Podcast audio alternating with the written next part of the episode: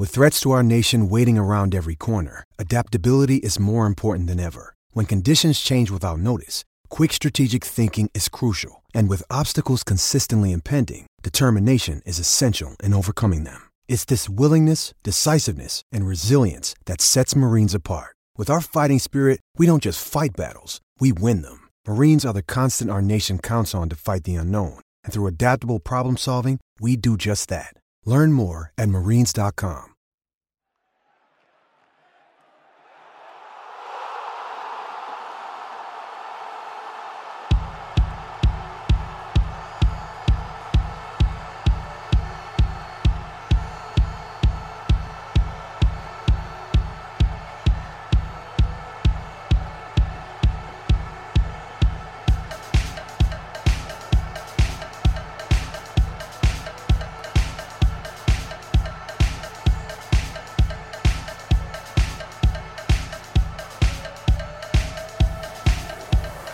Episodio 137 della riserva, il podcast eh, che ve l'aveva detto che la Serie A sarebbe stata bella e voi dicevate no, no, no, ci fa schifo, no, no, è brutta, è brutta. Noi abbiamo detto no, no, fidate, fidate. E alla fine, vedi, siamo tutti qui a guardare le partite. Ciao Ema, ciao Dani. Ciao. Ciao. Dai. Sì. Dai. Ma più che guardare Ma le partite, dai, stiamo dillo, godendoci le partite. eh. Diciamolo subito. E va- vabbè, io lo dico, però ve lo chiedo anche. Serie A migliore di tutti gli altri campionati in quest'epoca post-Covid? Eh, impegnativo, impegnativo. Allora, non ho visto così tanto degli altri campionati da esserne, da poter essere così netto. Però forse sì. No, è vero che lo svantaggio che pagava la Serie A quando aveva già gli stadi mezzi vuoti è Esatto, diventato un esatto. vantaggio Si è competitivo incredibile. Noi siamo troppo più abituati a giocare senza pubblico, senza calore, Esatto. con quella caratteristica freddezza dei tifosi italiani. No, in realtà c'è un, un altro aspetto che io non avevo calcolato, però ditemi se anche voi condividete il pensiero. Eh, guardando la Premier League e la Bundesliga non, non mi era capitato, invece guardando la Serie A ho iniziato a sentire ansia Mamma per quanto strillano quelli a bordo campo. Ah, Con sti strilli che rimbombano nel vuoto, anche il fischietto. si sente tanto, si sente tanto tutto. Forse strillano pure di più che nel resto d'Europa. Così Anche, anche secondo me è un po' così. E ieri eh, mi sono impressionato e anche un po' preoccupato per la sua salute eh, su quanto gridasse Ranieri. Eh, Ranieri grida panchina che tanto, ha- tanto. guidava letteralmente ogni movimento difensivo di tutti i giocatori in campo dal primo al novantesimo e ha quasi 70 anni. A un certo punto, ha- cioè, è vero, ha guidato tutti, ma a un certo punto si è tenuto un po' più vago perché a uno dei subentranti, non mi ricordo quale sostituzione fosse, ha detto fai un po' di casino. E un po' di casino è stato. Forse Bonazzoli. Non lo so, Vabbè. però è stato molto bello. Allora, ha 68 anni, però era vestito, sembrava un anziano con la tuta che stava in salotto sulla poltrona, è stato fatto alzare da- dalla moglie per andare ad allenare e ogni tanto prendeva anche la posa, quella dell'umariello col pupazzo. Sì, sì, con le, con le mani dietro la schiena. Sì, e tra le frasi belle che ha detto c'è stata anche quando ha detto alzate la testa ma che ci stanno i soldi sul prato. Eh, sì, Bellissimo. eh, lui c'è proprio il frasario di Claudio Ranieri che sono continue perle, testaccine. Io immagino farà che- una raccolta, farà un audiolibro secondo me. Io immagino Gaston Ramirez che cerca di visualizzare la metafora. Comunque gli si vuole un gran bene a, a Ma Ranieri. certo, No, io- tranne nella fase in cui ho pensato ieri ce la sta in cartà. Questo per chi ci ascolta fuori da Roma è eh, diciamo sta avendo la meglio dal punto di vista tattico. Però- detto guarda se sa stiamo a fa in cartà da Ranieri. Però eh. per una volta l'avrei giustificato perché eh, comunque cioè, loro non devono andare in B e comunque è più, Eh, certo. più importante anche del nostro quarto posto. Invece Ma no, io vabbè, questo. mi sono un so. po' angosciato quando a un certo punto al Sassuolo non hanno fischiato un, rigore in area e hanno strillato veramente tutti insieme, De Zerbi, eh, mezza squadra e lì ho avuto proprio un'impressione di... Sì, tipo, Dio, che- che- è successo qualcosa di gravissimo. Invece no, era solo un rigore. Ah, ma il punto che eh, tra l'altro i giocatori stanno imparando sulla propria pelle è che mo si sente tutto. E io non ho capito se Vogliamo affrontare l'elefante nella stanza. le bestemmie. Esatto. no, allora io pensavo di, sentirne- di sentire in generale molto peggio di tutto. Non ho sentito molte parolacce e molte bestemmie, sinceramente. Però sono già arrivate due squalifiche per bestemmia a Caceres e a Skriniar. E io non so se gli arbitri adesso sentono tutto o se gli arbitri adesso non possono fare finta di sentire, che sono due cose diverse. Eh, mi, mi sa, mi sa che è più la seconda. Dici la seconda, cioè l'arbitro sa che tanto si sente da casa e Esatto. quindi deve- lo deve mettere a referto. Deve sanzionarlo. Esatto, Deve mi sa, sì, sanzionarlo. mi sa pure a me. Sì, io credo che gli arrivi anche qualche indicazione da, da quella, Dal quarto uomo, da, que- da- probabilmente. da quell'ufficio con delle persone sedute. L'ufficio inchieste, Vestiti il da noto arbitri. ufficio inchieste. Ah, il Ma-. Ehm, Ma io non ho capito bestemmiare il Anche, reato. anche, anche gli Achini. Bestemmiare è reato nel nostro campionato iraniano. eh, Nel nostro- io dicevo il nostro paese in generale. No, non credo. Oh. Non lo so. Eh, allora, abbiamo Bella tanti domanda. ascoltatori avvocati esatto, ce lo dicessero. aiutateci. Anche, anche Paolo, mi pare, il notaio. Ah, Cioè, è I vero. notai si occupano di No, forse cose. Paolo ci può fare una, un'autocertificazione per cui Anche se ci sono dei sacerdoti all'ascolto. Sì, allora. o eh, dei credenti, dei credenti, so- diteci pure quanto vi dà fastidio veramente. Guarda, puoi Eh, cercare esatto. Dani mentre perché io sto col telefono, non riesco- se poi tipo codice penale, codice civile blasfemia. Perché Perché, secondo me allora, la, non- la mia idea è che se non è reato, in teoria, quello però è un peccato, no? E Sì. quindi ci dovrebbe essere comunque un sacerdote lì a ordinarti poi una confessione a fine partita. Quindi non una a squalifica, bordocampo, un, bordo- ma- un sacerdote bordocampista che a fine partita prende una lista dei giocatori che hanno bestemmiato e poi li confessa. Se mi sono immaginato il sacerdote a fianco ad Angelo Mangiante a bordo campo. Eh, siamo qui con eh, Don Rino. Eh, allora, dici Rino, eh, quale punizione somministrerai? Bello, bello, molto bello. Adesso, secondo me è un format che comunque... un molto po'- italiano, tra l'altro. Un format molto italiano. Molto, molto, molto italiano. Comunque sì, state attenti perché si sente, si sente tutto e gli arbitri... Skriniar si è beccato tre giornate. Troppo- io spero che le riducano, sinceramente. No, magari Penso che un peccatore possa redimersi in meno tempo di tre Credo, no, giornate. credo che lui abbia fatto a panino bestemmia e offese all'arbitro e lì mi sa che te, te le cerchi un po'. Che è stata un po', diciamo, la ciliegina sulla torta di merda che l'Inter ha confezionato ieri. Veramente partita Pazza pazza. Inter, amala? eh sì, questa è proprio pazza, pazza. Vi ricordate Inter. quando inizio anno Conte aveva fatto cambiare l'inno? Basta. Perché- Basta pazza Basta Inter. pazzia, qua dobbiamo vincere. Allora, scusate. C'è, un eh, fo- c'è il focus ritorno- dell'avvocato. Guardate, io ho letto un articolo su un sito che non conosco, quindi prendetela con le dovute molle. Leggebestemmie.com esatto. In realtà, da quello, sbattezzati. da, da quello che ho capito, è una cosa di cui si discute da secoli. Ah, ok. Perché nel 1889 Ah, presa. Sì, la bestemmia eh, è stata abolita come reato penale da molti codici, compreso quello italiano. Ok. Poi è stata reintrodotta dal fascismo Eh. E- ed è durata fino al 99. Poi non ho- però poi è stata eh, declassata da eh, appunto vero e proprio reato a eh, diciamo infrazione amministrativa. Multa, multina. Ha una multa che però può arrivare fino a quattro piotte. Eh, Beh, che, che sono comunque- 400 euro. Che comunque Quindi- secondo me sono spese bene. Nel senso, se la, se la somministri, se la, se la droppi nel momento Esatto, giusto. e tra è l'altro bestemmia. è più interessante di così perché l'art- l'articolo 724 del codice penale dice che chiunque pubblicamente bestemmia con invettive o parole oltraggiose, tra l'altro voglio sapere la differenza tra invettive e parole oltraggiose, Ah, non cosa è un'invettiva? Vabbè. E contro la divinità è punito con la sanzione amministrativa pecuniaria da 51 euro a, 309 a 309 euro. Scusa. La stessa sanzione si applica a chi compie qualsiasi pubblica manifestazione oltraggiosa verso i defunti. Ah, Quindi- quindi il mortale. I morti no, raga, i morti no. I, mo- i morti sono allora, so 309 I euro. morti no, raga. Ma io però non ho capito una cosa. Sì. Ehm, succede anche se eh, lanciamo un'invettiva contro altre divinità diverse da quella E cristiana. lì c'è scritto Ah. la divinità, sì, credo che lì sia scritto perché sennò altrimenti In va in conflitto con la libertà Eh, di, eh, di esatto. credo. Che Infatti. Stato laico. eh, eh, voglio dire, almeno metti su- sullo stesso piano tutte le divinità. Vabbè, è buo- buono a sapersi. Adesso lo sapete. Se vi trovate nei pressi di insomma, qualsiasi tipo di autorità, evitate bestemmie, se no. so Perché la quattro riserva dà anche delle, fornisce certo. anche delle Esatto. prestazioni legali. Poi se vi servisse un avvocato, io con le conoscenze eh, imparate in questo istante posso venire... puoi rappresentarli. Esatto. Ma parlavamo dell'Inter, di questa partita. Ieri si sono giocate tre partite? Sì. Tre. Tre partite eh, che hanno completato la giornata. È difficile orientarsi su quando iniziano e quando finiscono le giornate in questa nuova Serie A. Ah, io, io, io ho smesso, io controllo la classifica ogni giorno per sicurezza. allora, oggi che stiamo registrando, che è giovedì, è l'unico giorno della settimana senza partite. Domani si ricomincia con la nuova giornata.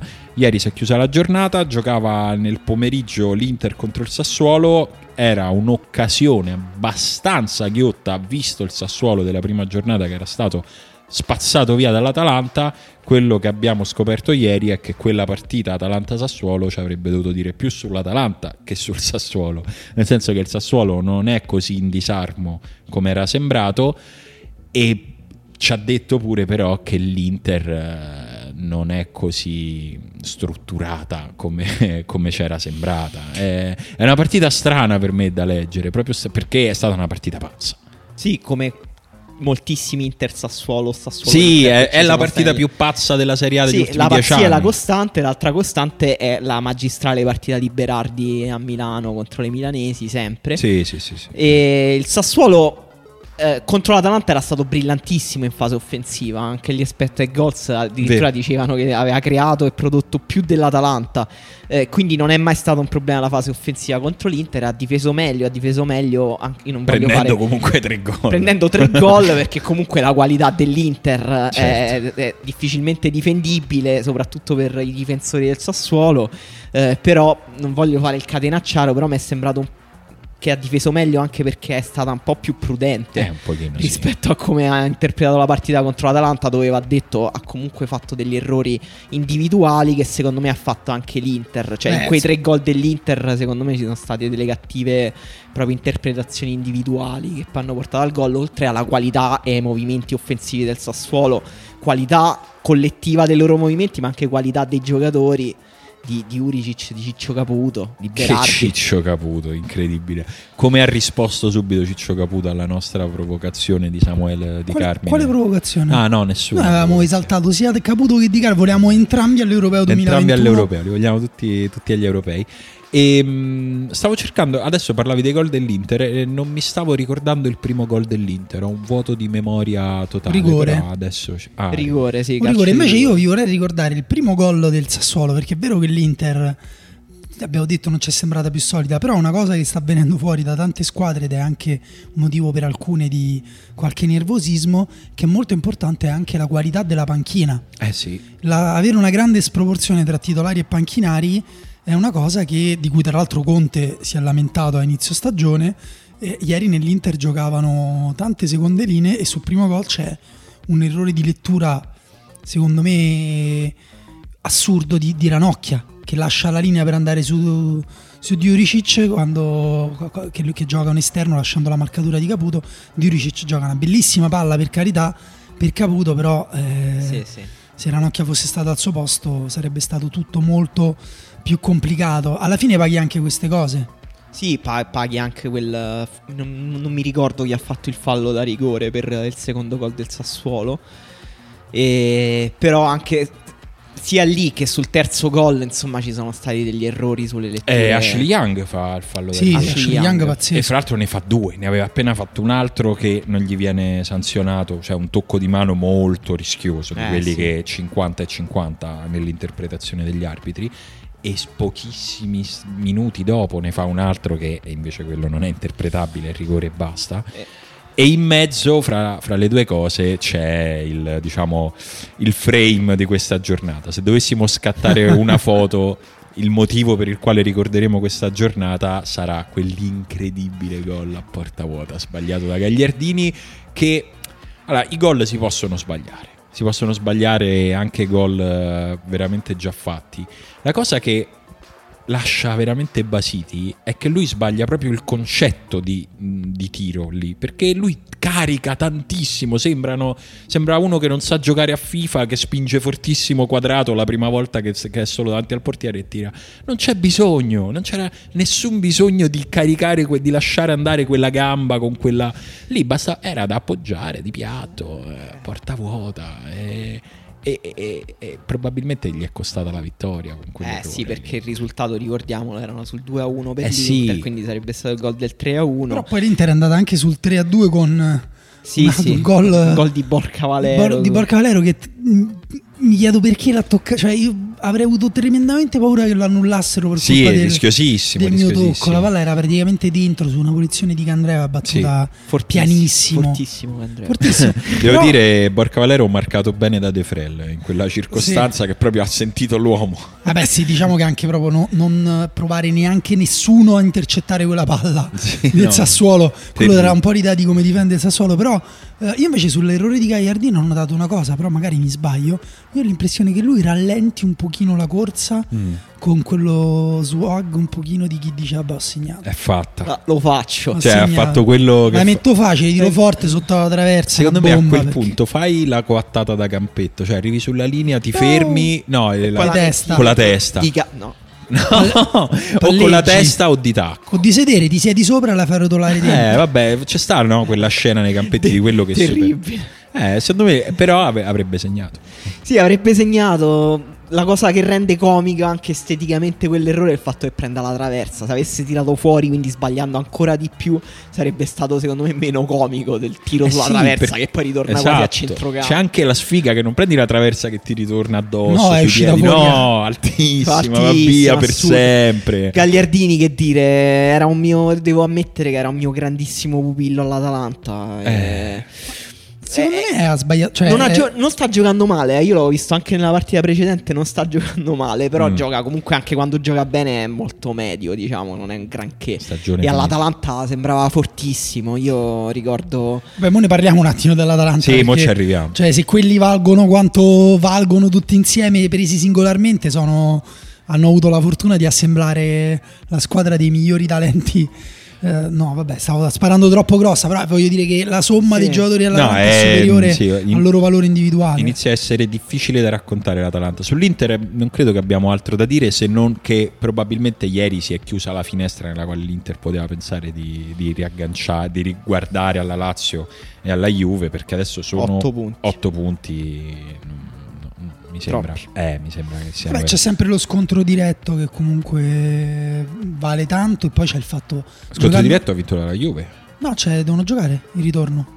Ah, era, era, ancora andata quella. Sì, Scusa, sì. è stata l'ultima partita. No, non può essere andata. No, no, no, era, era l'ultima ritorno, partita prima del lockdown. No, Siamo sì. già nel ritorno. Eh. No, devono ancora giocare. No. Juve. No, ah, Juve Inter no? dicevo. Ah, ah scusate, Inter, no, no, ah, parlate dell'Inter. No, no, parlavo dell'Inter. Ho, ho fatto crash col no, no, no, no. ho mischiato le due. Dicevo l'Inter, eh, insomma, 8 punti. Anche perché effettivamente la Lazio invece sono sta diventati tanti. a 4 punti. Lazio e Juve devono giocare ancora come no, come no, come no.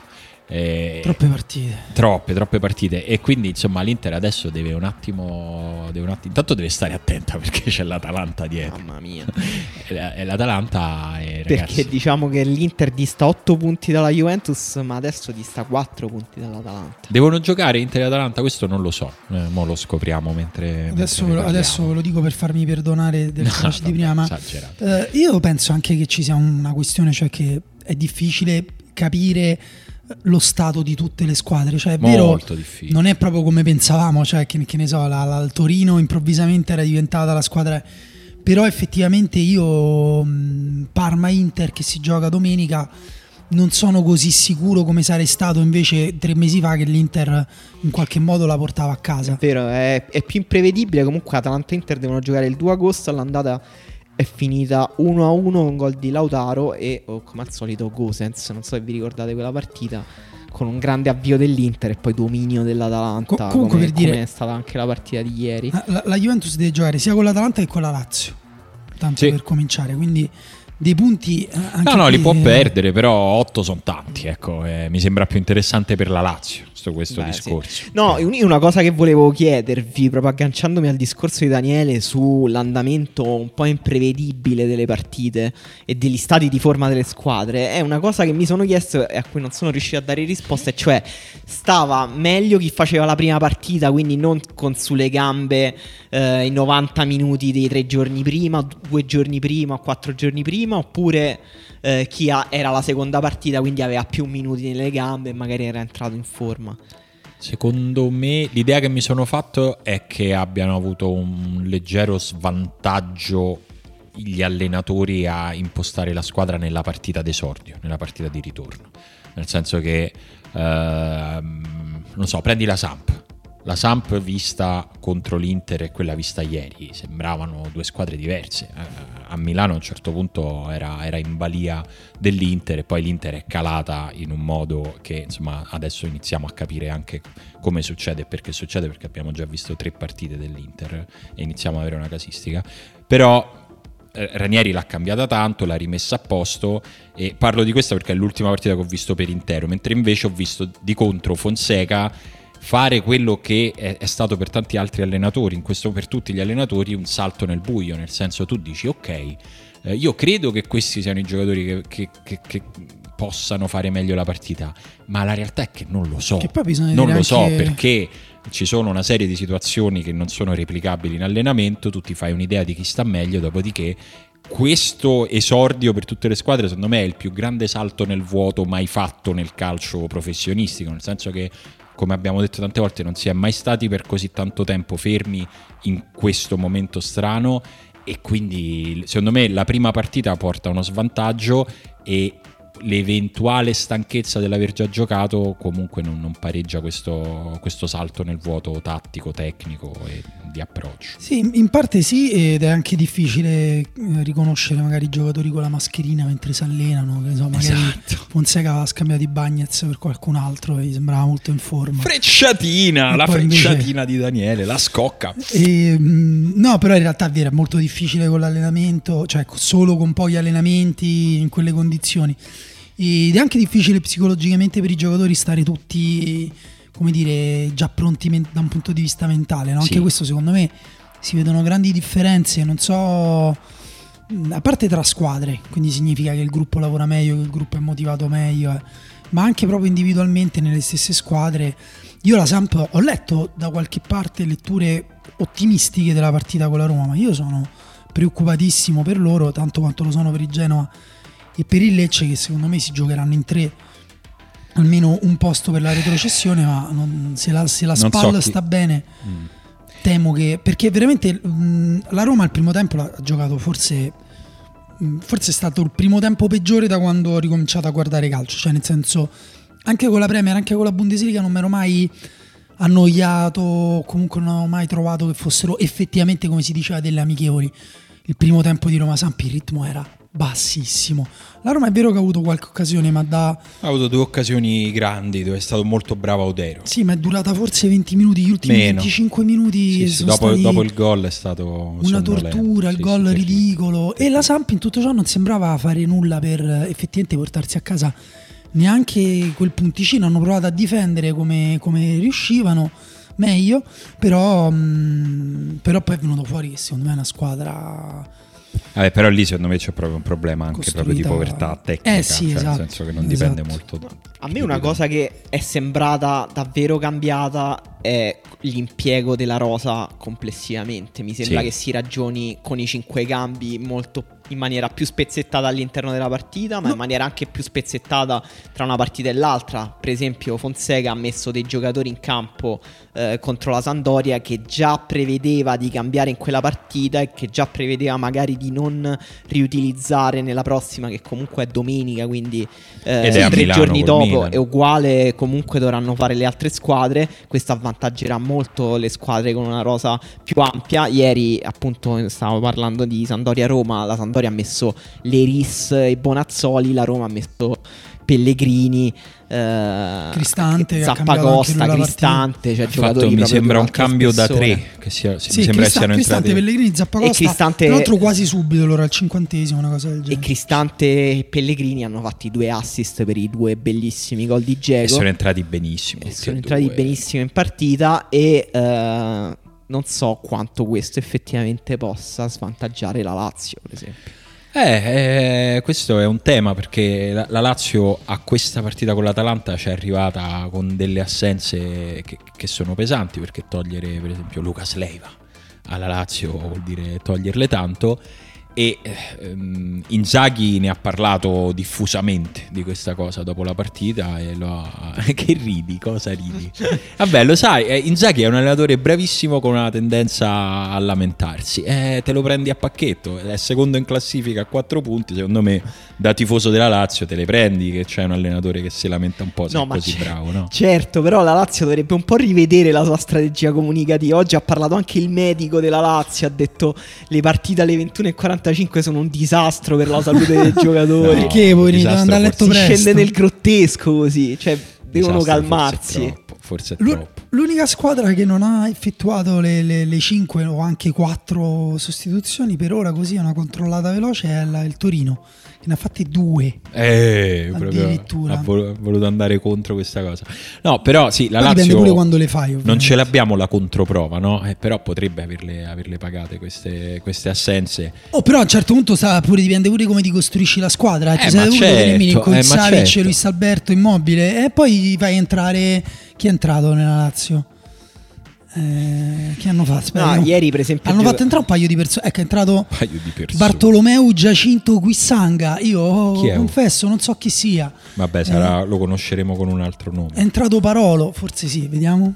È entrato Parolo, è entrato Caisede, è entrato Andre Anderson, un altro che francamente o c'è un altro attaccante? Ah, è Bastos, scusa, era Bastos. Ah, era quello era Bastos. Sì, An- che comunque Bastos, appunto. Cioè, eh, no, no, è chiaro che se le, se le, paragoni con le sostituzioni che hanno fatto la Roma, la Juve, l'Inter, eh, non, non, non, regge, non, non regge il, il paragone. Eh, ma questo l'avevamo detto, per ora lo abbiamo visto succedere subito in modo abbastanza netto e impietoso. Poi eh, c'è dalla, il fatto che dall'altra parte è una eh, squadra sì. che inizia a essere proprio che va mm, ad andare no, oltre no. ogni previsione, eh, oltre ogni lettura. È cioè. così perché la Lazio aveva cominciato bene, aveva cominciato bene, aveva il, il, l'autogol di Derun, che comunque è stato un autogol comico.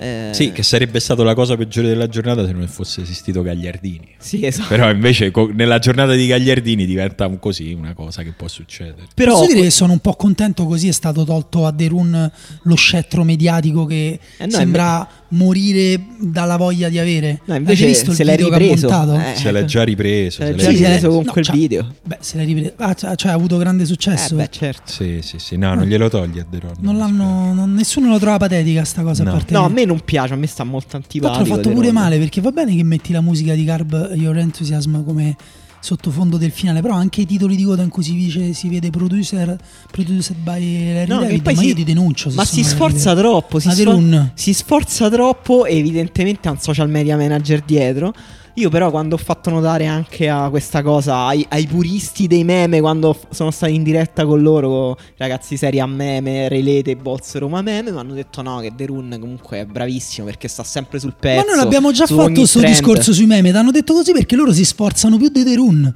Perché loro passano, si spaccano la testa sui ah, meme. Però loro la fanno con grande, riescono a farla passare con grande naturalezza. Comunque, non so perché siamo finiti a parlare di, di meme. Perché siamo fatti così, la riserva è un po' così: Stavo calcio, dicendo. cultura, esatto. società, ambiente. Internet culture. Questo è l'unico podcast in cui si parla di meme. esplorare, siamo fatti così, abbiamo uno sguardo a 360 gradi. Scusami. Però quella. No, prego, vada avanti. no, no, no, Cosa aveva da dire questa voce? Voglio sentire tutto ciò che. No, Ma quella... sai, noi abbiamo uno sguardo laterale sulle cose, non ci pieghiamo la dittatura del pensiero, siamo fatti un po' così.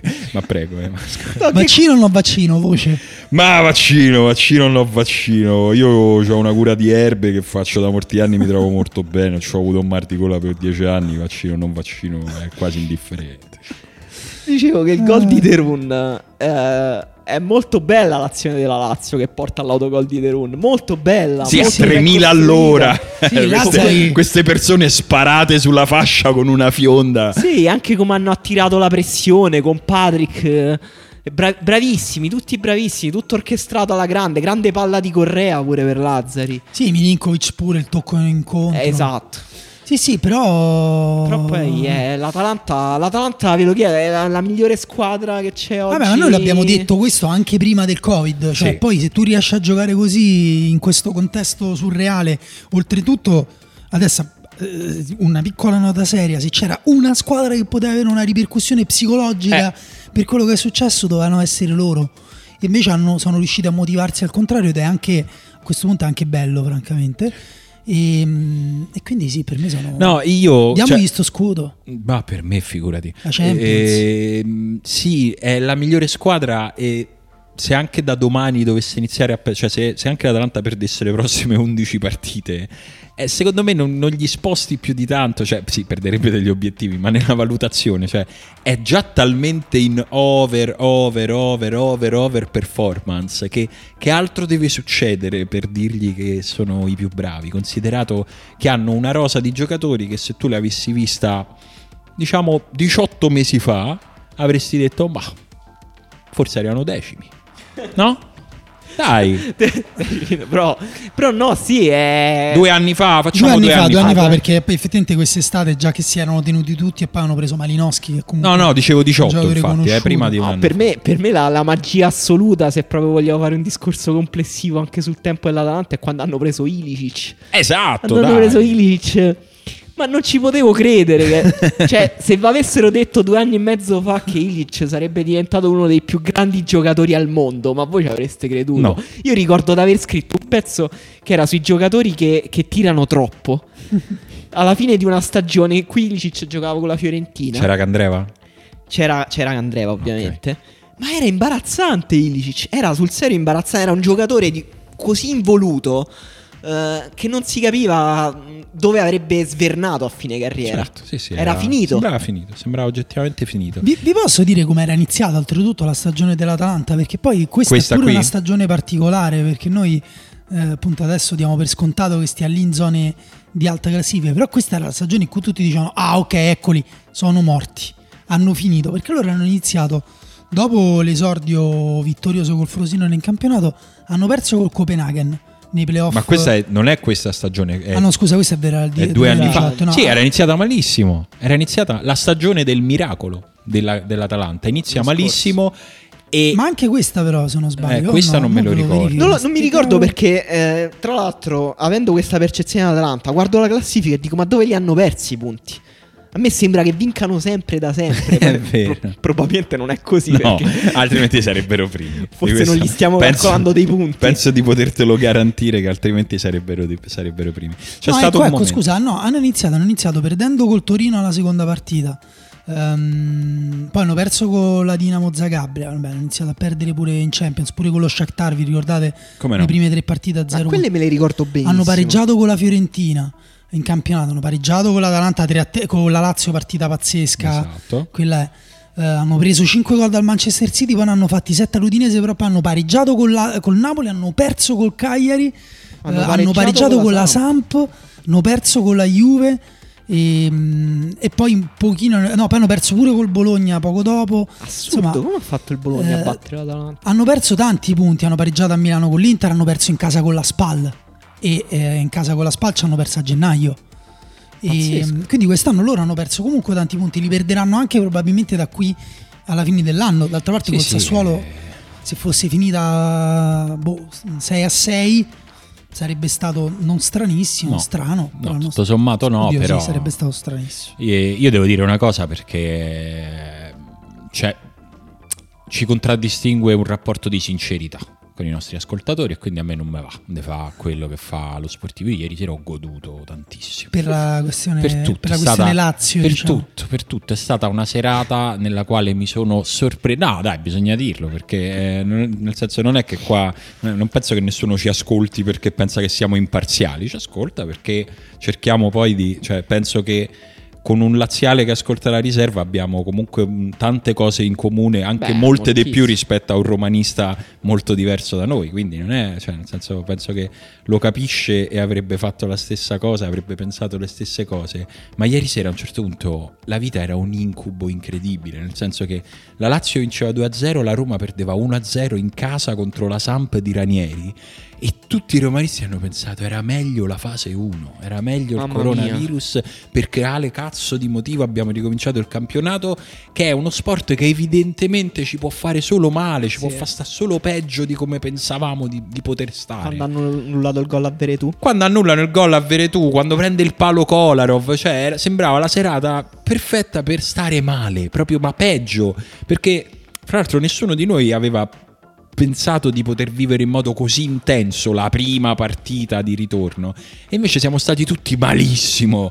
Io avevo le chat che traboccavano disperazione, gli amici con i quali parlavo così e poi sei ribaltato tutto e, e quindi quando, quando, parti da un punto così basso di disperazione è stata una liberazione, cioè io ho avuto una botta di adrenalina ieri sera che ho detto ma io davvero sto Vabbè. così per Roma-Samp e Lazio-Atalanta. Anche de... per i due gol pazzeschi che ha fatto. E poi Geco ha fatto due gol incredibili, fra l'altro per il primo ho potuto esultare, per il secondo no perché Camilla si era addormentata e quindi facevo... Cagazza! Ragazzo con la mia compagna mi guardava col dito alzato come a dire se la svegli però ha fatto due è gol è stata una tua grande prova di maturità diciamo la prima forse. Forse la prima della vita.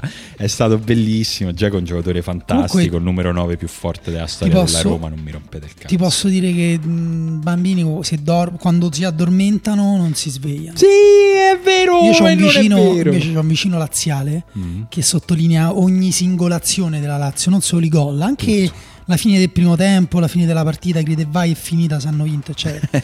Quindi, e lei non si sveglia, gli sta proprio sotto.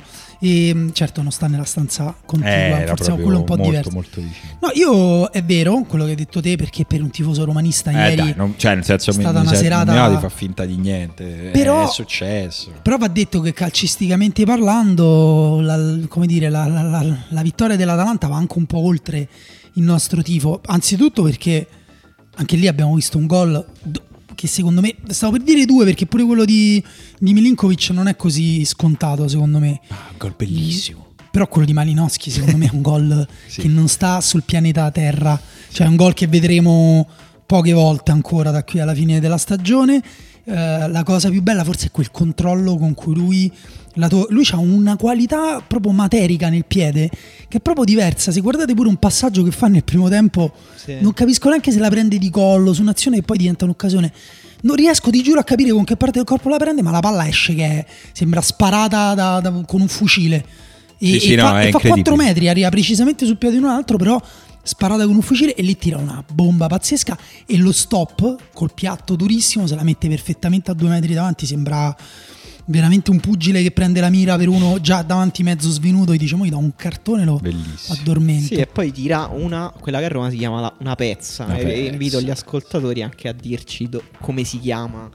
Eh, un tiro particolarmente violento dove vivete voi. Sì, scusa, volevo aggiungere una postilla sì. a tutta la cosa di prima. È che tutto questo sapendo che il risultato dell'Atalanta non era buono per la Roma, cioè non è che me lo so scordato eh, perché certo, anzi, alla fine, sinceramente, ho pure sperato che la Lazio un golletto lo facesse, un, un pareggio, prendevamo due punti all'Atalanta. Ho detto, dai, adesso che non hanno vinto, se pareggiano va bene.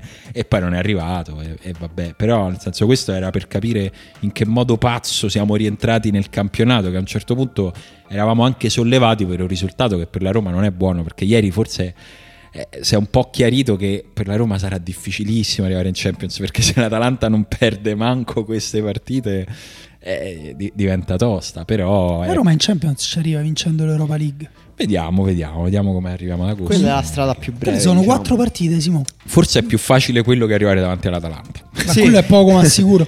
A meno che perché l'Atalanta non detto, gioca in Europa League in tutto questo voi odiate la Juve, ma la Juve è prima e ha vinto. È stata Chi odia la Juve, scusa? Boh, così volevo buttare una bomba. Noi riteniamo solo che sia il modo migliore per amare il calcio. Come, come disse Zeman. no, eh, la Juve ha vinto, ragazzi, che non era così scontato perché si è arrivati a questa partita col Bologna con tutta una serie di mal di pancetti, con tutta una serie di ditini verso Sarri, con tutte vocette, vocine. Allora, è evidente che eh, Sarri continua a essere un corpo estraneo nella narrazione della Juve. Cioè, io non so quanto questa cosa sia vera, quanto sia raccontata da fuori, quanto sia inventata, quale sia la percentuale di verità. Però non lega, non lega. Dici Come livello, quando... Tu dici a livello aziendale di... No, parlo anche solo da fuori, cioè nel senso la Juve come tutte le squadre che vincono tanto, da sempre gode di una stampa che accompagna, accarezza e incensa a volte anche troppo, ma che è benevola e aiuta anche la squadra e ci sta perché è la squadra più seguita d'Italia, più vincente d'Italia, è un meccanismo che capisco, è normale. E questa cosa con Sarri non scatta, con Sarri c'è sempre il mm, sì, però mm, sì, Beh, però. ma sì, secondo me sembra perché... veramente sempre atteso al varco e qualcosa forse è perché da dentro qualcosa che non ingrana c'è come rapporti umani e come... Ah, ok, quindi tu hai una teoria per cui non, non, è protetto, diciamo. Eh, non lo so, no, non è una teoria, è una sensazione, non riesco a razionalizzarla. Io, io la vedo più parte della, proprio della narrazione di Sarri, cioè lui arriva alla Juventus per sostituire uno degli allenatori più vincenti della sua storia, eh, che però, a dire di alcuni, non gioca bene. Eh, non ha ottenuto il risultato che tutti si erano prefissati, però soprattutto non è divertente, non è moderno, eccetera, eccetera. Arriva Sarri, questo eh, ex banchiere con una cicca eh, quel disgustoso, filtrino disgustoso, disgustoso pieno di covid-19 eh, in bocca. E, e, guru del bel gioco che tra l'altro in Italia è di per sé una ragione per cui ti odierà almeno il 51% certo. della nazione. E in più non stai ottenendo i risultati che volevi e neanche il gioco. Perché eh. secondo me avrebbero goduto se la Juventus avesse giocato bene ma avesse perso alcune partite in maniera ingenua ma vinci giocando male, sei, allora sei un ipocrita. Che è, proprio, è la parola che gli italiani sognano di dire almeno una volta al giorno a un'altra persona. Sei allora, falso, sei esatto, una persona, sei una persona falsa. Sì, a me sembra che agli italiani piaccia molto smascherare, o almeno secondo loro stanno smascherando qualcuno che sta mentendo. Secondo loro però, è importante. Però non solo... Mo ti dico una cosa che ti farà rabbrividire a te. Non solo però non che sta mentendo cercando di svoltarla con qualche trucchetto, che sta mentendo sull'idealismo. Cioè che, che esatto. sta mentendo mostrandosi o cercando di mostrarsi più puro di te. Esatto. Simone, sai che Emanuele ha già scritto un pezzo su Djokovic e il torneo che ha organizzato in cui si è diffuso il Covid e tutte le sue teorie. Beh, Emanuele, ti voglio dire che i commenti arrivati sulla pagina dell'ultimo uomo sono tutti pro Djokovic. Davvero? Eh, dicono, che, dicono, che, dicono, che, tu non hai, eh, non, non hai, aperto la testa, credi alla scienza mainstream. Non ci credo. Esatto. Sì, ti giuro. Eh, Questo è per dirvi il paese in cui viviamo, cioè noi ci scherziamo, ci abbiamo sempre scherzato su queste eh, cose. Però no? No, no, ci rivolgiamo cosa... a un pubblico di elite, penso, perché se eh, ci ascoltano. Sì. Beh, Esatto, però sì. attorno a noi il, il, baratro avanza, diciamo, il e terreno si erode. e quindi questo, Sarri deve vincere tutto. Sarri deve vincere tutto. In tutto questo Sarri ritrova i gol dei suoi due attaccanti, segna Ronaldo sul rigore dopo che non era banale dopo averlo sbagliato in Coppa Italia. No, no, no veramente. Ah, ah, sì, in, Coppa gioco, Italia, in gioco, scusa. Sì, sì, sì, l'aveva sbagliato e grandissimo gol di Dybala Dybala fa proprio un gol, uh, i gol che vogliamo da Dybala. Fenomeno, fenomeno, bello, fenomeno bello, perché Denswil sbaglia la lettura lì e gli lascia un metro e gli lascia un metro dalla parte sbagliata perché è la parte del suo sinistro. È il metro dove ti Però Dybala, cioè quel giocatore che tira da fuori area un, come una sentenza, come sì, se tirasse da dentro l'area di rigore, la pulizia del suo calcio. Anche qui parliamo di Malinowski. Eh, siamo da quelle parti lì, eh è, è pazzesca la, la, polizia tecnica del suo calcio. La Juve secondo me ha giocato molto bene, soprattutto in difesa, secondo, dire... soprattutto con Delict e Bonucci che hanno giocato eh, allora, una partita mostruosa. E infatti eh, un'altra cosa che insomma, tipica degli italiani, Delict era stato messo in croce, anche lui certo. acquistò giovani difensivo, ma come viene in Italia a insegnarci come si difende? Noi, noi abbiamo inventato, noi abbiamo inventato il catenaccio. esatto. Non lo immaginavo. No, perché e, No, no, finisci, e, no, e adesso, se lo, come dire, adesso però stanno tutti zitti su Delict perché hanno detto cose troppo gravi, hanno detto veramente che l'hanno veramente trattato come l'ultimo degli scarponi e ieri sul gol di Dybala, bellissimo, c'è un tocco totalmente sopraffino di Bernardeschi. Sì, è vero, un colpo di tacco, soprattutto non usuale perché Bernardeschi è stato soprattutto accusato di tenere troppo palla, invece lì gioca veloce, è un tocco e effettivamente poi funziona. Uh, il Bologna, secondo Bernardeschi, me. Bernardeschi, bluff o pallone d'oro? Bluff totale. Pallone d'oro tra 15 anni. Ok. se, se, cioè, se lo consegna praticamente, cioè quello che premia il pallone Vabbè, tra 15 anni quanti anni c'ha Bernardeschi? che è grandissimo. Che fa delle buone scelte di carriera. No, invece, invece Delict, pallone d'oro entro già pallone d'oro adesso. Già pallone, no, per me pallone d'oro vero entro 5 anni. Tra, tra, scusa, ah, pallone d'oro vero, cioè vero. il pallone d'oro vince davvero? Sì, vero. Tra 15 anni Bernardeschi ha 41 anni. Però... Ti voglio ricordare qual è l'ultimo giocatore che è andato vicino a vincere il pallone d'oro a 41 anni. Vabbè, non so se ci è andato vicinissimo. Ma un passo. no, volevo chiederti, Delict pallone d'oro con la maglia della Juventus o no? Ah, questo non lo so. Beh, però questo è un giudizio forte, da te non me l'aspettavo. Ma come no? Io vivo di giudizi forti. No, non lo so, non lo so, però eh, per me è proprio una strada segnata la sua. Poi è chiaro, per vincere il pallone d'oro devi vincere qualcosa o con la squadra o con la nazionale, sappiamo ormai come, come funziona. Devono, devono, anche sparire Messi e Cristiano Ronaldo. Eh, ma fra cinque anni sono spariti.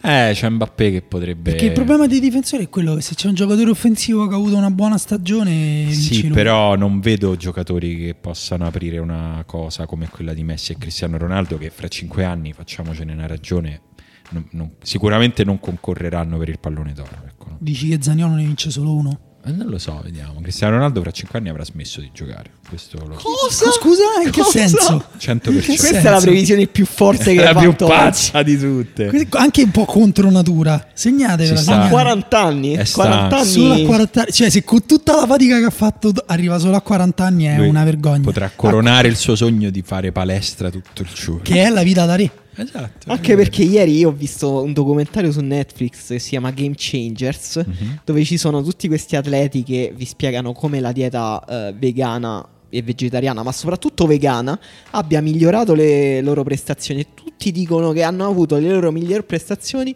a 41 anni, grazie appunto alla loro Pazzesco. dieta vegana. 40, 41 anni, 39, comunque molto in là con l'età. Quindi Ronaldo, insomma, mm. penso che... Ho 4 anni di tempo per prepararmi alla mia migliore stagione, mi hai dato un obiettivo incredibile. Eh, però devi, però devi, devi smettere di mangiare carne. Esatto, devi Ma eliminare mangio... solo le proteine animali. Eh, la carne ne mangio già poca, il problema è eliminare le altre proteine animali. Il pesce, l'uovo, tutte, tutte, le dovresti eliminare tutte. No, no, chi vegano, vegano è tosto. Vegano diciamo, è tosto. poi c'è Djokovic che dice anche alcune cose in questo documento. no, vabbè, Davvero? Allora... Eh, allora, sì, no. Sì. allora no. Di, tipo, ah, perché ah, lui ha tolto il glutine, no? Tolto tutto. Tutto. No, poi però mangia solo virus. La, no, in realtà, vabbè, la, la, dieta di Djokovic è diciamo la cosa meno pazza della sua vita. Anzi, cioè, effettivamente la dieta vegana ci sono effettivamente degli studi scientifici che dimostra che che aiuta un po' gli atleti, però certo poi dipende, quel documentario è anche molto manipolatorio. Io comunque lo consiglio perché è pieno di persone pazze, fra cui la persona che nel documentario viene definita la persona più forte del mondo. Che è forte? Eh, sembra molto forte, ha, ha, stabilito il record di, alza, di a, a, um, sollevamento pesi però in modalità... Ma è quello strane. di Game of Thrones?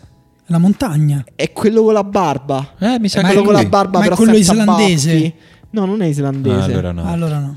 E, um... e solle- solleva adesso deve battere il record del mondo che pare sia sui 550 rotti chili, una cosa del genere. Io mi, mi annoio. vegano. Sai chi è vegano? Chris Smalling, che comunque Vero. è uno che trasmette una certa idea di forza. Cioè, sì, sembra uno se, deboluccio. Anche, anche, se è totalmente privo di polpacci, Chris Smalling, basta guardare. Non ne ha bisogno, è il tofu. Il tofu sostituisce i polpacci. Sta lì al posto del muscolo. Senti, del sento che ci stiamo dimenticando di qualcuno in questa rassegna, in questa serie A spezzettata. Se, e me... ce l'ho. Ce l'ho. Vai. Lo sai di chi ci stiamo dimenticando? Di Cornelius. Giuro che eh, stavo cazzo. dicendo la stessa identica. L'Aland dei poveri? Sì. Sì, si può se- seriamente dire così. Posso dire più tecnico di Haaland. Sì. Cioè, sì. ieri ha fatto. Vabbè, ho capito. No, no, Ieri ha troppo, fatto que- l'altro. No, non troppo, è vero. Cioè, questa cosa è oggettivamente vera. Il gol che ha fatto Cornelius stoppando la palla d'interno e tirando di sinistro in pochi centimetri, Alan non lo farà mai. Allora, martedì mai. è stata la giornata dei bomber, dei numeri 9, di quelli che piacciono a noi, di quegli attaccantoni grossi che stanno in mezzo all'aria. Perché uh, si sono giocate queste partite. Uh, Verona-Napoli sbloccata da un gran colpo di testa di Milik. Numero 9, Ariete, cioè nel senso è quello, il numero 9. Spal Cagliari vinta all'ultimo secondo dal Cagliari con un gol di Simeone, numero 9. Sì, ah, ah, un po' atipico, però, però, sta, sì, sì. però gioca lì. Fortissimo di testa, quindi sì. Genoa Parma, manco te lo dico. Torino Udinese, gol da gran numero 9 di, di, Belotti. Cioè, si sono proprio presi la scena. Hanno detto: A noi non ce ne frega un cazzo del vostro calcio da mammolette. Noi siamo attaccanti forti che presidiano l'aria e tirano forte dentro la porta. Questo è il. Ma potresti farlo con una voce eh, tipo no. da, da, da, da giornalista di gazzetta? No, no, non mi permetterei mai di attaccare i giornalisti di gazzetta. Da giorn- avvocati migliori dei miei. E, ehm, Vabbè, però mica fanno una, mica fanno una class action contro non lo so, io nella mia esperienza i giornalisti sportivi sono la categoria più permalosa d'Italia, quindi... È mm, vero. Forse è, è per questo che nessuno parla di un grandissimo libro uscito da poco. Forse è per questo che nessuno legge più i giornali, però anche... anche no, eh, io una cosa che mh, mm, mi ha sorpreso, diciamo, io devo dire non sono un grandissimo estimatore di Belotti. Uh, dubito un po' del suo valore fuori ad Torino. alti alti livelli, sì esatto, fuori da un contesto come quello del Torino. Poi Opta Paolo è uscito con un tweet che diceva che Belotti... Chi? Paolo? Paolo. Chi oh, Opta. Mm-hmm. È uscito con un tweet che diceva che Belotti ha segnato uh, più di 10 gol in Serie A nelle ultime 5 stagioni ed è l'unico ad averlo fatto. E mi sembra comunque significativo. Comunque, quando mettiamo in dubbio i valori dei giocatori, io l'ho fatto con Belotti e lo, mette, e lo farò ancora perché non è un giocatore che mi piace moltissimo. Però effettivamente quel, il numero di gol che ha fatto in Serie A insomma, è poco contestabile. Eh, sì, scusa, mi sono distratto perché ho letto una dichiarazione di Zeman che, che ha detto? Che secondo me non, non va commentata, però la voglio riportare. Vai. No Vax? Ha detto stranamente l'Atalanta corre ancora con i problemi che c'erano a Bergamo pensavo che non avessero molto tempo per no. prepararsi a lavorare. No, che pezzo no, che schifo. Vabbè, dai. ragazzi, eh, avevamo detto che non commentavamo, però, eh. Vabbè, però ma c'è bisogno di commentare. Invece io vi voglio dire che non è così chiaro chi è l'uomo più forte del pianeta. Ah, c'è una Quindi, diatriba aperta? Esatto. Vabbè, era quello che quel documentario voleva venderci come l'uomo più forte. Esatto. Tra l'altro pare che in realtà effettivamente sia Hafbor Hulis Bjornsson, che sarebbe la montagna. La di montagna. Game of Thrones. Esatto. Lui è uno di quelli, poi c'è un, un... In realtà si trovano molti articoli perché ci sono almeno due persone inglesi che vogliono esserlo, che uno è Adam, Adam Bishop. Io ho trovato la persona di cui parlavo Come si prima. Chiama? Ziduvas Savikas ed è tedesco. Aia, Mateusz Kielisowski. Proprio lui. Ehm, eh, no, è, forse... no, è armeno, scusate. È armeno tedesco. Martin Slisis. non è Mkhitaryan? È forte Mkhitaryan. Sì. No, non, è, non, riesco a trovare il nome di questa persona, sto impazzendo. Ah, se non sai usare ah, Google, ba, Emanuele. Ba, Babumian si chiama. Babumian, pensa, non è neanche citato in questo articolo di Men's Health che secondo me dice la verità assoluta sulla materia. è probabile, è, pro- è, probabile. Si chiama Patrick Babumian. Comunque. Patrick Babumian, così adesso ti dico se a occhio l'uomo più forte. Però anche su Men's Health, eh. Su Men's Health c'è scritto War Strongest Vegan. Sh- ah, War Stro- ah, scusa. Eh, Dice War Strongest Tra Vegan. i vegani. Ah, il campionato dei vegani. Dimmer eh, Pantheon, eh, no, la Però io vi invito a googolarlo solo per vedere le sue Guarda, foto. Lo sai chi mi, molto buffo. Lo sai chi mi ricorda? Mi ricorda quello che faceva i video nelle palestre. È diventato un fenomeno Cristiano Ronaldo. Uh, social antelitteram. Ah, no. E poi è finito a fare l'isola dei, dei e Davide. Bravissimo. Davide, qualcosa. Uno di quei, di quei fenomeni. Eh, locali romani a cui io voglio un bene immediato, assoluto, indipendentemente dal loro credo politico, religioso. Io non voglio bene a nessun fenomeno squadra. romano. Neanche a 17-27? No, non voglio bene a nessuno di queste cose. Io a tutti. Io in tutti vedo qualcosa in cui mi riconosco, riconosco quella persona che mi stava seduta a fianco no, alle medie. Devo dire, Davide sembrava molto dolce. E no, grande tifoso della Lazio, mi ricordo che... Un po' una... discito, dai. Un po'... Vabbè, sì. Eh, Con le donne. Quando, quando dis... ricordo quando disse di allenare il quadricipite e poi mostrò il quadricipite sbattendo i palmi dicendo questi vanno molto bene eh, a livello di stadio, a livello di cariche.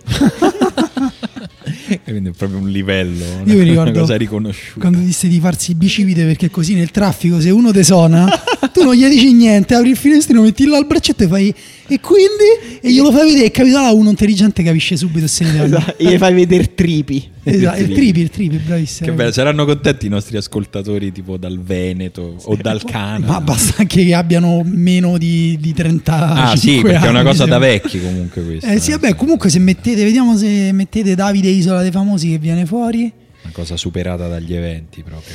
E eh comunque, sì. allora, a parte... se c'erano le stories su Instagram, che successo pazzesco avrebbe avuto Davide. Davvero. E ci siamo dimenticati sì, di Milan che ha vinto in modo convincente Madonna, contro il tuo Lecce, Simone, Lecce, Lecce forse retrocede. Oh, Eh, non lo so, Eh, ho oh, detto eh, forse, eh. forse retrocede, comunque Allora, la classifica dice quello. Per però. ora, retro- per ora retrocede. No, non mi piace questa narrazione. Eh, E allora una a- ragione allora, adesso abbiamo. Ma certo, ma pure tutte e due per quanto mi riguarda. No, Eh, brutto no, questo. un saluto agli amici il, di Genova. il gol di Rebic è vergognoso, forse è uno dei peggiori gol che ho visto subire una squadra Brutto, eh, brutto. quest'anno. Con Saponara che insegue. eh, Quello ha aperto una piccola polemica sugli ultimi uomini da lasciare sul calcio d'angolo per ultimi.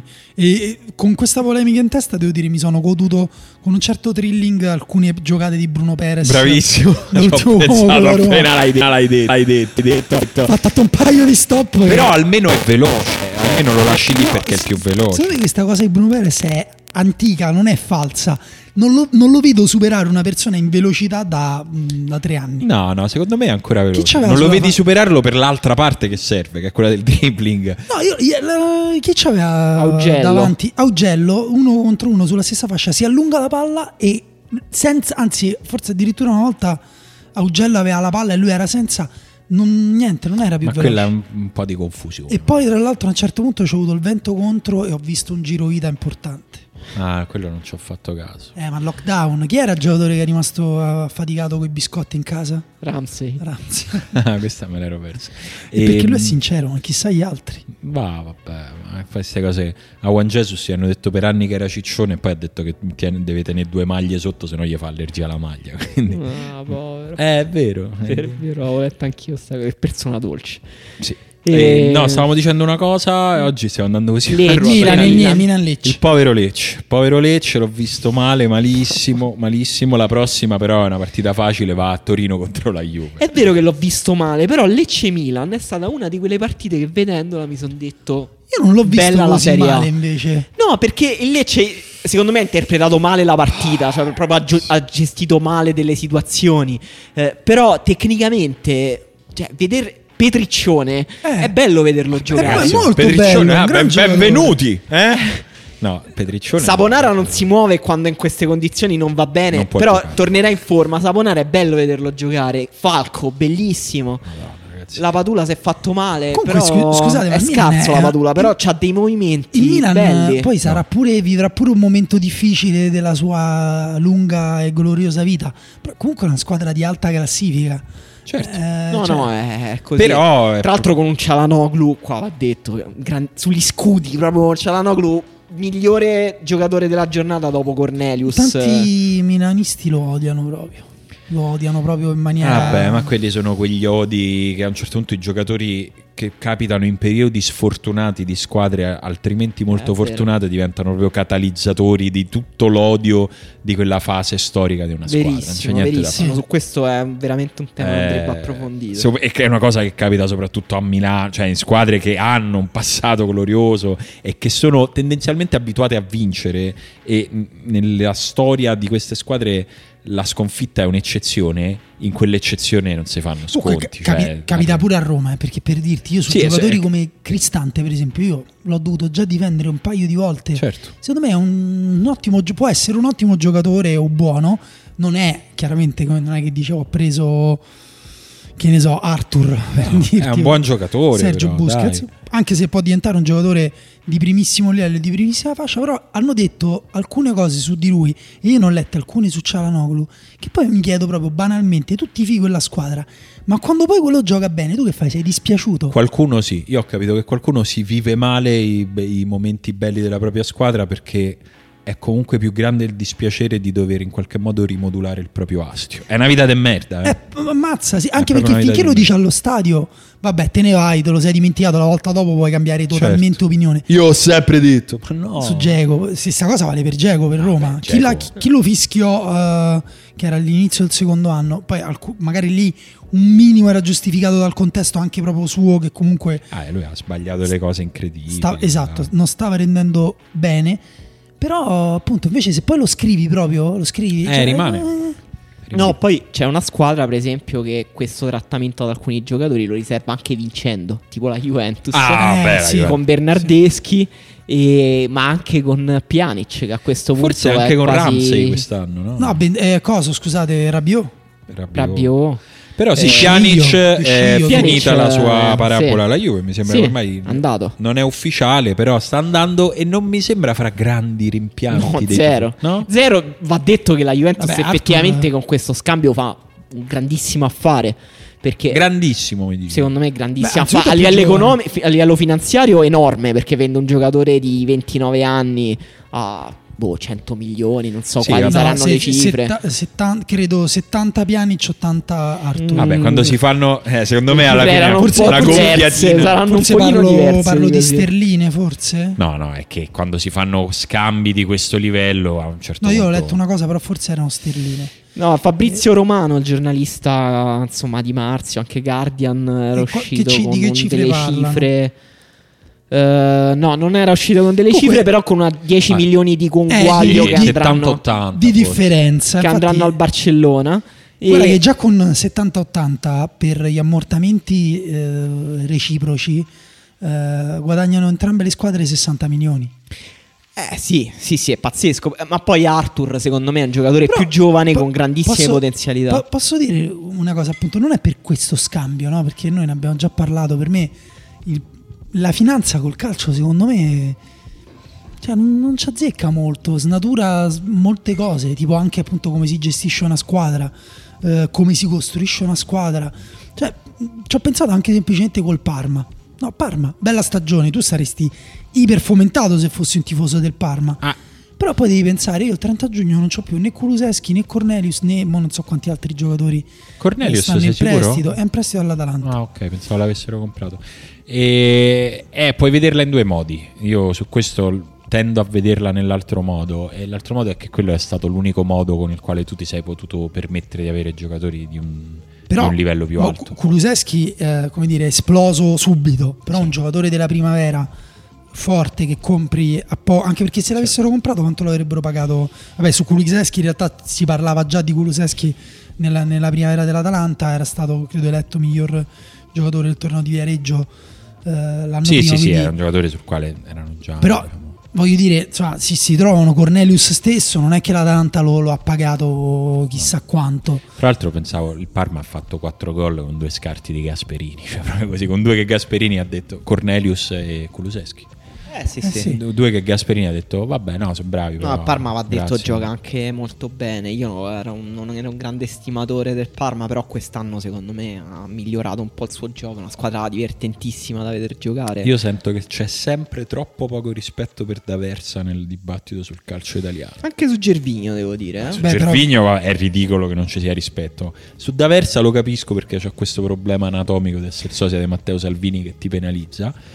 Però guardate che essere un allenatore bravo senza un passato da calciatore, eh, cioè essendo veramente un signor nessuno, Come non c'era un passato calciatore da Versa? da calciatore forte, da calciatore Ah, con di primo insomma, livello, Esatto, insomma. sì, sì, sc- no, credo sì, forse ha giocato da Versa, non lo so. Però Sì, se- sì, no, ha giocato, ha fatto Serie A. Veniva primavera del Milan. Però non è uno che eh, si afferma per il nome, cioè nel senso No, certo. eh, ti affermi solo, sul- solo sulla base delle tue capacità eh, e, e ci arrivi anche un po', insomma, n- non, era pro- non è proprio un ragazzino da Versa. Eh, fare questa cosa, eh, secondo me, viene sempre, ci, ci pensiamo sempre troppo poco a quanto tu devi essere parte di un, dell'elite, di un'elite, di un'elite per essere un bravo allenatore di Serie A. No, allora eh, Cornelius eh, no, è in prestito, però è in prestito fino al 2021. Mm, Uh, credo. Ok. No, Eh, ehm, Però no, forse no, forse no, deve tornare all'Atalanta. No, sì, deve tornare, finisce il prestito. Vabbè, eh, è vero su Dersa, però Dersa pure è un altro che non si fa buonissima pubblicità quando parla. No, quando- no, è la- eh sì, quello, quello- Non è capace. Quello è vero, tra l'altro carriera di D'Aversa stranissima, che, mm, adesso stiamo un po' divagando, però Vabbè, è interessante dire punto che lui era dive- responsabile dell'area tecnica della Virtus Lanciano nel 2013, poi è diventato allenatore, ehm, salva la squadra e poi due anni dopo viene esonerato dalla Virtus Lanciano. Madonna. E a gennaio del 2016 sta fermo quasi un anno e a dicembre, io non so a chi è venuta questa idea geniale, di me- metterlo sulla panchina del Parma a stagione in corso il 3 dicembre del 2016. Beh, diretto dalla Virtus Lanciano che l'aveva esonerato al Parma dopo un anno fermo. Pensa te. Pensa che, che, che incredibile sliding door quella, quell'anno nella vita di D'Aversa.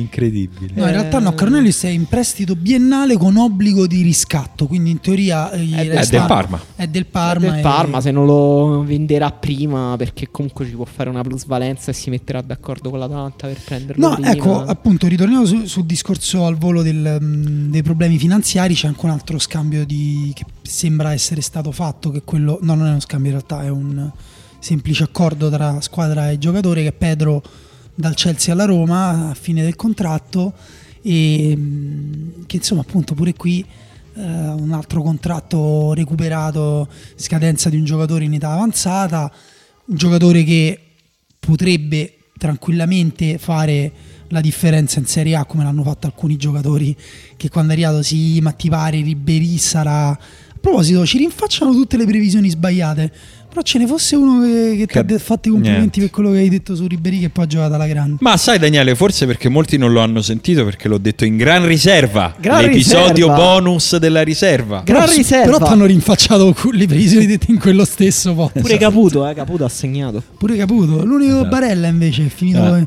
panchina, addirittura Conte l'ha bruciato, ha detto non giocherà più. Lo diciamo Scherzo, per, tutti, per tutti, quelli che hanno, che, che hanno deciso di voltarci le spalle e di non supportarci su Patreon e quindi non ascoltano Gran Riserva.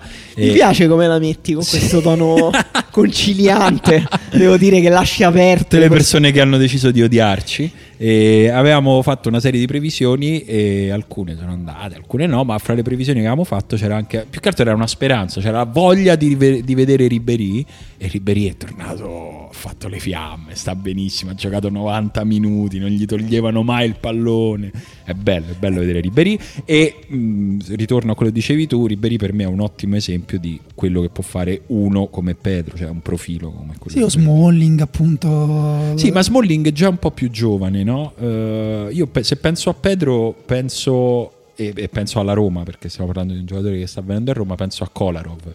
Uh, Kolarov è arrivato scartato dal Manchester City, diciamo, un, rigettato dalla Premier dicendo questo è vecchio, a noi non ci serve più, ed è stato per un paio d'anni fra i terzini più, più influenti della Serie A. Adesso inizia ovviamente a pagare la fatica e l'età, però è ancora un giocatore che in Serie A fa la differenza. Eh, ieri grande partita. Eh... No, eh, Pedro tutto sta a vedere come starà fisicamente, perché se, se è integra un giocatore di categoria superiore, sì. è veramente un giocatore intelligentissimo, molto tecnico eh, utile soprattutto perché è un profilo tecnicamente diverso da quelli presenti in rosa che si muove molto senza palla, che segna tanto, che è freddo sotto porta. No, Se starà bene fisicamente sarà tecnico, di più controllo eh, tecnico sì. che magari in Premier o nel contesto del Barcellona può passare un pochino inosservato, ma per la Serie A giocatori che toccano la palla così non ce ne sono tantissimi, però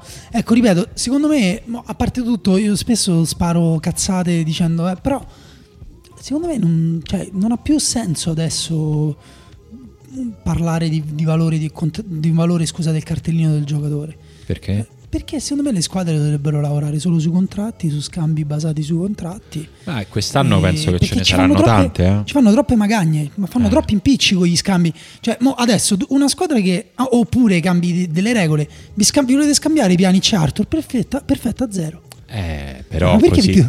Allora, se no, scusa, posso sapere perché non se lo valutano a 240 l'uno e 250 ah, no, infa- l'altro? Eh, infatti, quello è probabilmente eh, cioè, perché ti cioè, tieni a, ai margini, sempre sul margine della bolla per evitare di farla scoppiare. Dell'illegalità? No, io credo che la, il problema sia un po' l'illegalità, no? Perché ma sai, legale e illegale dice... nel calcio è difficile perché tu lo devi trovare un perito che vada in un tribunale a, di- a dire Beh, in no. modo inequivocabile quel giocatore non, non, vale quello. Beh, la UEFA può, può, decidere per esempio sul valore degli sponsor, quindi secondo sì, me potrebbero... Sugli sponsor sì. Ma sponsor. secondo me anche su, se fai... Se, no, no, no, se è, esageri... è, è, un margine, margine sottile. Comunque, mh, mm, leggiamo le domande. No, perché si dice... Scusa, no, finisco perché dicono sempre il valore, cioè da una parte ci stanno quelli che dicono oh, assurdo tutti questi soldi per i calciatori, a parte che sono numeri scritti a penna, eh, o digitati sulla tastiera perché non, nessuno va co- più con le valigette all'aeroporto, si spera. E, ehm, ma poi soprattutto non puoi tenere da una parte questi e dall'altra quelli che effettivamente tipo cioè rompono pure quel, il discorso opposto che il prezzo lo fa il mercato, perché in questo caso il prezzo non lo fa il mercato. Che mercato è? Vi siete accordati tra voi due? È un mercato che ha delle regole che esistono solo all'interno di quel mercato. Senti, io ho ancora 13 milioni di ammortamento, mi farebbe comodo. Tu qu- quanto c'hai d'ammortamento di quel giocatore? Cioè, dai, ma che si può fare così? Cioè, ma che è calcio ancora? È questo? così finché regge. È un sistema. Ma, ma che... reggerà pure sempre. Anzi, non solo reggerà sempre, ma sarà così sempre di più tutto se continuiamo così, anche a costo di, di tenere in piedi solo questo. Solo mm. gli scambi. Non si giocherà più a calcio, saranno solo scambi di giocatori e le squadre diventeranno, non lo so, società immobiliari. Uh, vabbè, sì, siamo andati troppo in là. Parliamo di finanza sana. Noi abbiamo aperto un Patreon, eh, questo lo diciamo a tutti quelli che non hanno que- ascoltato. Quella è economia popolare, scusa. esatto. Quello è. Vabbè, mi serviva un gancio. Eh, no, lo diciamo a tutti quelli che non hanno ascoltato il nostro live della finale di Coppa Italia. A parte vi siete persi una serata divertentissima. Cioè sì, soprattutto grazie ai grazie commenti. ai vostri commenti che sono stati la cosa più divertente della serata e lo rifaremo, prima o poi lo rifaremo perché avete voglia di. Eh, però quello che abbiamo detto a chi era collegato e che diciamo adesso a voi è che se siete affezionatissimi ascoltatori che ci ascoltano da sempre o ci ascoltano da adesso, da poco e volete aiutarci a crescere o semplicemente volete che la riserva continui a esistere, eh, che, già, che, già, sarebbe una cosa che è quello che vogliamo fare, abbiamo aperto un Patreon dove, che è un sito, una piattaforma di crowdfunding, si può dire? La chiamiamo così? Ma sì. Vabbè, un sito di, un sito di dare dei soldi. Eh?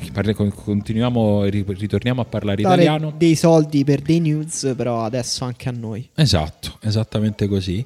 E, mh, potete trovare il nostro Patreon o sulla nostra pagina Facebook, che è facile se già venite lì a commentare, oppure sul sito di Fenomeno, cliccate in alto a destra dove c'è un omino e vi si apre tutto, oppure proprio cercate Patreon, la riserva su, su Google e, vi, e, lo trovate. E, mh, e, noi abbiamo pensato a dei modi diversi di ringraziare chi, chi ci vuole supportare. Se non vi va, eh, la riserva, eh, insomma, lo sapete, lo, la state sentendo, continua a esistere, è gratis, e lì ci sarà un po' di cose in più. Diciamo la cosa che vi ha fatto più piacere, che ha fatto più piacere a quelli che hanno deciso di supportarci, è l'episodio bonus che si chiama Gran Riserva. Ne facciamo uno a settimana. Sì, e... però questo per chi, per chi, invece non ci dà soldi, insomma, è un episodio un po' bruttino, sì, fatto male. Sì, sì, poi insomma vi perderete tutta una serie di inner jokes che faremo. Ah, ti ricordi? Questa avevamo detto lunedì, sarà tutto così. Vi escludete da un circoletto di amici. Qui sto, sto provando a non farli sentire. No, io li voglio far sentire. Esclusi, vabbè. E... No. Vabbè, allora potete seguire Lobanowski, quello è gratuito. Quello è gratis, quello è gratis. E vabbè, era per dirvi che esiste questa cosa, ma non è che ci volevamo accollare. L'abbiamo aperto, siamo contenti, grazie a chi vuole farci fare più cose, a noi ci va di farle, quindi se siete fra quelli venite. Adesso domande e risposte. Che abbiamo domande chiesto? E risposte. Io ho chiesto dopo la pandemia, vi sentite sicuri a viaggiare in treno o in aereo? Eh, hai messo la GIF con un cane con la lingua uh, infinita. Madonna, sì. lingua Ma tutti i cani hanno una lingua infinita, sì. hanno un rotolo gigante rotolo di nella bocca. Tipo mm. rotella di liquirizia. Sì. Lubrò enorme, gigantesco. Allora c'è Alessandro che dice: Non credo che avrò mai paura di tornare a viaggiare o avere il desiderio di farlo con questi mezzi. Di sicuro sarò eh, a meno agio e premonito nei confronti dell'eventuale maleducazione o poca cura del rischio degli altri passeggeri. Ho già preso il treno tornando dall'estero e sul regionale Verona-Milano ho già fatto spese con questa cosa. Mi sono limitato a cambiare ben tre volte posta. Il problema sì, è un po' quello che abbiamo già. C'è, c'è già un range di sensibilità molto diverse da, dopo un mese di riapertura. Eh sì, eh, Pier Vittorio dice ho provato solo il treno e posso affermare con gioia che le misure di sicurezza hanno messo a bada la mia ipocondria al contempo fomentato all'inverosimile la parte più sociopatica del mio cervello, tanto che l'altro giorno ho abbandonato in solitudine la mia ragazza pur di godere al meglio della possibilità di starmene in panciolle senza dover tenere lo zaino fra le gambe o Dio non voglia sopra la mia testa. Emiliano dice ho preso tre treni in due giorni e devo dire che è il modo di viaggiare che ho sempre sognato, che ho, che ho, sognato per tutta la mia vita, nessuno di fianco, nessuno di fronte, ti danno acqua gratis anche in economy e finalmente in lattina e non in bottiglietta di plastica. Pazzesco. Insomma il primo vero lato positivo del Covid-19. Beh, sì, devo dire, viaggiare in treno in continuazione senza tante persone è un sogno. È nettamente il modo migliore di viaggiare. Claudio dice: Primo viaggio in aereo sabato scorso via Francoforte, Zurigo, Palermo. A parte un senso di timore all'imbarco, pensavo peggio. Momento LOL del volo, distanziamento sociale solo in business class, in economy manco per sbaglio. Volo Lufthansa un po' Titanic sta cosa. Eh? Sì. Alessandro dice ad agosto tornerò per qualche giorno in Sicilia dove vive la mia famiglia di origini. Viaggerò in treno, mi sento piuttosto sicuro, nel mio caso avrò un compartimento con cuccette occupato solo da me, mia moglie e i miei bambini. Vabbè, così non vale. Eh, allora, eh, ma affida là. Scusa Alessandra, allora affittati un jet privato per tornare in Sicilia dalla tua famiglia di origine di Corleone, no? oh. Scherzo, anche la mia famiglia di origine siciliana, solo tra siciliani possiamo fare battute sulla ah, mafia. Okay. Mio nonno era siciliano. Allora anche te. Ok. Emanuele no, non no. ti permettere. Muto. Zero. Eh, Sebastiano dice che quando si viaggia con i trasporti poveri in regioni Trenitalia, i furgoncini alati delle compagnie aeree low cost, ci sono così tante problematiche che una pandemia figura tra i contrattempi secondari compresi nel pacchetto completo. Simone dice che contando che la paura dei mezzi pubblici è uno degli ultimi baluardi che ci separa dal ritorno in ufficio, permettendoci di telelavorare in mutande sul divano, mi sento letteralmente terrorizzato. Riccardo dice se Djokovic dice che è sicuro è sicuro. Fantastico. Questo per me è già il commento più bello di, di questa giornata. Manco, manco, un like ora gli è stato dato. Io, io, io lo do io. Vai, io e, lo do pure io. E Stefano ha detto ho preso il treno oggi, tra due settimane vi faccio sapere come sta. eh sì, perché c'è questa cosa, eh, anche Valerio dice questa cosa delle due settimane, ce n'era anche un altro prima. a me sta cosa adesso mi, ha un po rila- cioè, mi aiuta a rilassarmi quando sto in situazioni un po' tese, tipo ieri abbiamo rivisto la partita della Roma alle mura e devo dire che ho pensato vabbè ma che mi frega tanto lo scopro da due settimane. due settimane. devo godermi queste due settimane io ho fatto il test sierologico ah e? eh niente negativo negativo no mi dispiace come mi dispiace? Come mi eh no, beh, magari era immunizzato. Ah, cioè. se ero positivo eh. già andato, sì. Ma non si sa se sei. Se sei Vabbè, regge, però sta, secondo me sarei stato più tranquillo, sinceramente. Beh. Infatti, positivo, Vabbè, asintomatico, allora, immunizzato. Vado a prendere, vai. Eh, Garbatella, vai. Vado a leccare Io sono andato al torneo di Adria l'altro giorno.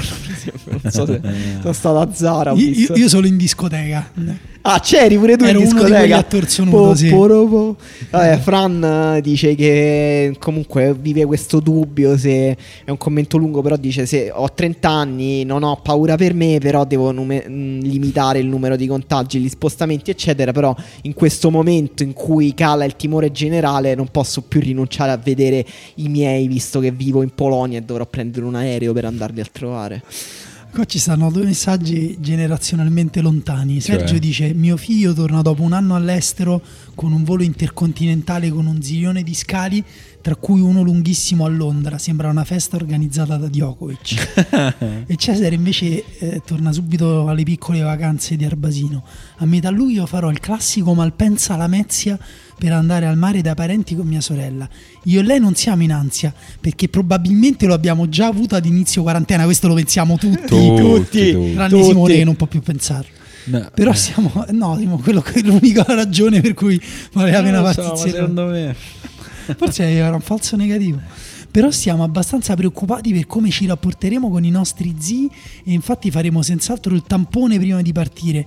E anche in aereo, Ryanair tra l'altro, quindi distanze già nettamente Ciao. troppo ravvicinate senza pandemia, faremo i manichini immobili ad agosto invece dovrei fare un piccolo tour sul treno del nord-ovest italiano con degli amici e per quello mi sento molto più tranquillo. Ma perché? Ma Probabil- come? Probabilmente perché siamo tutti lombardi giovani e stupidi. Vabbè, ok, Cesare, l'ho capito pochissimo di quello. Io comunque non so se ve l'ho detto, ma io dovrò prendere un aereo con una bambina piccola irrequieta e un cane. Però il cane sta fermo. Eh, il cane lo droghi. Ettore dice: Ma puoi drogare pure la No, il cane, il cane, ah, il cane non, c'ha qualcosa dentro il suo cervello che gli fa capire in aereo si sta si sdraiati, spegne. arrotolati sulle cosce Bravo. e non si fiata. Ettore dice: Nel caso dell'aereo, la mia paura di morire in un incidente supera abbondantemente la mia ipocondria, quindi cambierebbe poco. Il pieno di ansiolitici e la tensione continua ci sarebbero comunque. Vedi che ci è voluto. Uh, Mario dice: Sempre stato un grande appassionato di viaggi in macchina. Detto ciò, sono uno studente in sezione di esame. Non ho tempo di viaggiare e se lo faccio sono distanze brevi per vacanze brevi. che credo che siano un po' il ritornello di quest'estate per tante persone. Eh. Ettore dice: Nel caso dell'aereo, la mia paura di morire in un incidente superabbondante. No, Ah, scusate, scusate. Eh, lo so, abbiamo sempre- anche succede sempre questa Era cosa. abbastanza bello, secondo me lo potevamo anche leggere di Sì, sì, per me lo potevamo leggere pure tutti e tre. Eugenio dice: Quando sono rientrato in Italia con Alitalia eravamo in due per fila, così direi non male, anche se veramente poco futuribile come soluzione. Sì, forse sì. Eugenio, tra l'altro, ha una bellissima newsletter che consiglio, si chiama Parallelo. Quanto se parla costa? di rap, iscrivetevi. Quanto costa? Zero. Una newsletter a zero non credo che la seguirò. Io seguo solo quelle a un costo. Quelle premium. Alberto Luisetto dice: Ho sempre considerato maggiori i rischi per la salute sul regionale senza aria condizionata ad agosto che su un treno qualsiasi durante pandemia. La mia opinione al riguardo non cambia. Eh, Mi sembra un buon punto. Cioè, pre- penso che abbiamo tutti, ognuno di noi ha preso almeno un treno sul quale non avrebbero dovuto farci salire per motivi sanitari. Cioè, abbiamo pre- pensate a dei treni incredibilmente sporchi, pieni di gente che avete preso. Sì, infatti. Quello è peggio rispetto a qua. Francesco dice: Sono andato in Svizzera dalla mia ragazza, ma prima di salire in aereo mi sono comprato le mascherine più protettive che potessi Quali trovare. sono? Da- da- mandaci le foto. Sono le K2. Ieri ho assistito a una piccola scena di lotta di classe tra due persone. Due persone che non si conoscevano, tra l'altro venute a parlare con me e io dico a un altro, ma tu ho visto una foto che stavi al mare, non sei andato, non c'è una casa al mare? E quello a fianco che non lo conosce ha detto, beh lui è ricco, c'ha la K2, che era la mascherina quella col filtro Ah. quadrato al lato. Pazzesco, come dire, cioè, quello c'ha la Porsche. Cioè, Eh sì, esatto, c'ha, sì, c'ha sì. la casa a cavalbio. Esatto. Certo. E so anche di un... di- vabbè no, questa non la posso raccontare. Bravo, fermati. Luca dice: eh, No, per niente ed è limitante perché adoro viaggiare e spostarmi in treno. Però prima o poi bisognerà prendere coraggio e non lasciarsi dominare dall'ansia. Almeno per un po' non ci saranno treni super affollati. Sì, ni, nel senso ci dicono anche cose. Leonardo dice: Ho mangiato cozze di Taranto per una vita, mi sento abbastanza Eh, protetto. vabbè, questo però è come l'alcol in Veneto, le battute. che ridere poi un giorno dopo. Esatto. Davide dice: Nessun timore se con me ho una puntata della riserva da ascoltare. Oh, Meglio se gran riserva. Posso fare una domanda a voi due prima di, prima di chiudere? Vai. Ehm, se domani, dopodomani, la situazione peggiorasse Sì, e proponessero un nuovo lockdown, come Sì. la prendereste? malissimo. Malissimo, malissimo. sarebbe devastante, molto peggio di quando me l'hanno detto la prima volta. Protestereste? No. No, Lo fareste Ah, tranquillamente? certo. certo. Vabbè, questo No, sì, sarei- sì. Tu? Io sarei mezzo contento. No. Mezzo, mezzo, no. Del lockdown, solo il lockdown. Tanto io comunque uscivo tutti i giorni per il cane e la bambina. No, no, no, no, no, non ce la posso fare. Io sto. Mi Cioè, sto... alla fine voglia- viviamoci a pieno sto periodo storico. Eh, che devi fare? Eh, Come no, ha detto faccio. insomma il Santone di Djokovic è un'epoca interessantissima per essere vivi questa della pandemia. E Ma questo è vero. Infatti, è- è- il problema è per i morti o per, i- per chi si ammala. Infatti, certo. tutto ciò eh, purtroppo è il lato. No, però perché sto leggendo degli articoli su. Si sta già iniziando a creare un pochino il sostrato culturale del. E comunque non faremo un secondo lockdown, neanche se i numeri dovessero. Ah, no, certo, sì, sicuramente succederà. No, io lo farò perché. Sì, a parte che lo faremo anche spontaneamente noi probabilmente a un Sì, certo punto, esatto. perché chi vese come si Esatto. così c'è a Roma? Eh, m- m- m- chi vesestra. Mi sa che so 309 euro di multa Esatto, se lo dici. Vabbè, per oggi la chiudiamo qua. Ci sentiamo lunedì con chi ci vuole sentire su Gran Riserva. Ci sentiamo la prossima settimana da queste parti. Ciao. Ciao. Ciao.